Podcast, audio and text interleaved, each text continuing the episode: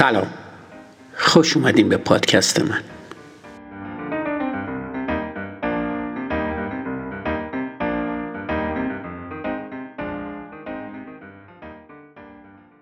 اپیزود 88 فصل دو. امروز در مورد خطای 51 تفکر شفاف یعنی کاهش اقراقامیز صحبت می‌کنم. حتما شنیدی که میگن طوری زندگی کن انگار روز آخر عمرته. این جمله دست کم سه بار در مجله های خانواده تکرار میشه و توی هر مجموعه خودآموز استاندارد هم جایی برای خودش داره. این جمله هوشمندانه تو رو از اونچه که هستی هوشمندتر نمی‌کنه. تصور کن بخوای از این جمله عینا پیروی کنی. دیگه دندوناتو مسواک نمی‌زنی موهاتو نمیشوری خونت رو تمیز نمی‌کنی سر کار نمیری قبضاتو پرداخت نمی‌کنی و و و. توی یه زمان کوتاه ورشکسته بیمار یا حتی پشت میله های زندان خواهی بود. با این حال معنی این جمله ذاتا با شکوهه چرا که بیانگر اشتیاق و یه میل شدید برای لذت بردن از لحظاته. ما ارزش زیادی برای لذت بردن از لحظات قائلیم. خیلی بیشتر از مقدار قابل توجیه اون. تا می‌تونی از هر روز خودت لذت ببر و نگران فردا نباش حقیقت شیوه هوشمندانه برای زندگی کردن نیست. آیا ترجیح میدی هزار دلار بعد از یه سال دریافت کنی یا 1100 دلار بعد از یک سال و یه ماه؟ بیشتر مردم پول بیشتر در 13 ماه رو ترجیح میدن. کجا میشه یه بانک با نرخ سود ماهانه 10 درصد یا سود سالانه 120 درصد پیدا کرد؟ انتخاب هوشمندانه ایه چرا که مبلغ اضافی هر ریسکی رو که تو به خاطر چند هفته صبر بیشتر متحمل میشی جبران می‌کنه. سوال دوم. ترجیح میدی امروز هزار دلار دریافت کنی یا 1100 دلار بعد یه ماه؟ اگه تو هم مثل بیشتر مردم فکر می‌کنی احتمالا هزار دلار نقد رو انتخاب می‌کنی. خیلی جالبه. توی هر دو مورد اگه فقط یه ماه بیشتر صبر کنی 100 دلار بیشتر می‌گیری. در مورد اول قضیه پیچیده نیست. به خودت میگی من که می‌خوام دوازده ماه صبر کنم. یه ماه بیشترم منتظر میمونم. اما توی مورد دوم قضیه فرق داره. وارد شدن کلمه حالا باعث میشه ما توی تصمیم گیری ثبات نداشته باشیم.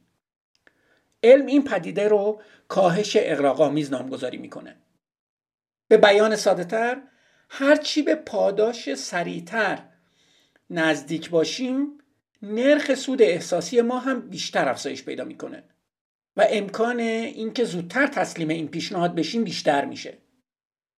بیشتر اقتصاددونا هنوز به طور کامل متوجه نشدن که ما پاسخهای احساسی و متناقضی در برابر سود داریم. طرحهای اونا هنوز متکی به نرخهای سود ثابته و برای همین میشه این طرحها رو زیر سوال برد.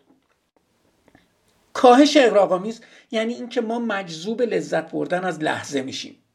این ویژگی بازمونده گذشته حیوانی ماست. حیوانات هم هیچ وقت از یه پاداش حاضر آماده نمیگذرن تا پاداش بیشتری در آینده بگیرن.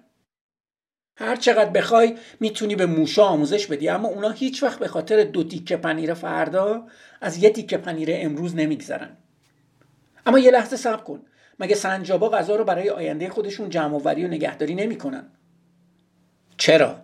ولی این امر به علت غریزه شونه و اثبات شده ارتباطی با یادگیری و کنترل انگیزشون نداره. بچه ها چطور؟ توی دهه 60 میلادی والتر میشل آزمایش معروفی درباره لذت با تأخیر انجام داد. با جستجوی عبارت آزمایش مارشملو یا marshmallow experiment می‌تونین ویدیوی شگفتانگیز اون رو توی یوتیوب پیدا کنین. توی این آزمایش یه گروه از بچه های چهار ساله یه شیرینی دریافت می‌کنن. اونا می‌تونستن این شیرینی رو بلا فاصله بخورن یا دو دقیقه صبر کنن و یه شیرینی دیگه دریافت کنن. به طور شگفتانگیزی فقط یه عده کمی از بچه ها منتظر موندن. از اون شگفتانگیز شگفتانگیزتر این که میشل متوجه شد ظرفیت بچه ها توی این آزمایش تا حد خوبی نشون دهنده موفقیت های آینده شغلی اوناست. در واقع صبر یه نعمته. هرچی پیرتر میشیم و خیشتنداری خودمون رو تقویت می‌کنیم راحتتر می‌تونیم گرفتن پاداش رو به تعویق بندازیم. به جای دوازده ماه سیزده ماه صبر می‌کنیم تا 100 دلار اضافه به خونه ببریم.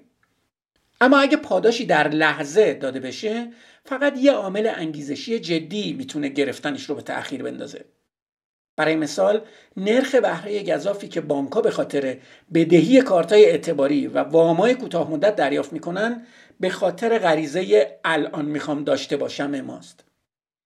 در این حال که پاداش در لحظه ممکنه بسیار وسوسه کننده به نظر برسه کاهش اقراقامیز هم یکی از معایب ماست.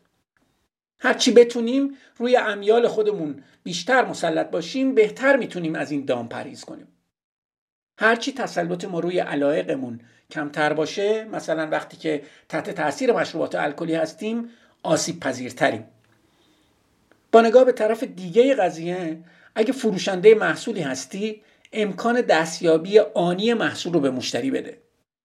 بعضی از افراد حتی حاضرن پول اضافه تری پرداخت کنن تا مجبور به صبر کردن نشن. سایت آمازون پول خوبی از این راه به جیب می‌زنه. اونا مبلغ قابل توجهی رو به خاطر تحویل یه روزه وارد صندوق خودشون می‌کنن. طوری زندگی کن که انگار فقط یه روز زنده فکر خوبیه اما فقط هفته یه بار.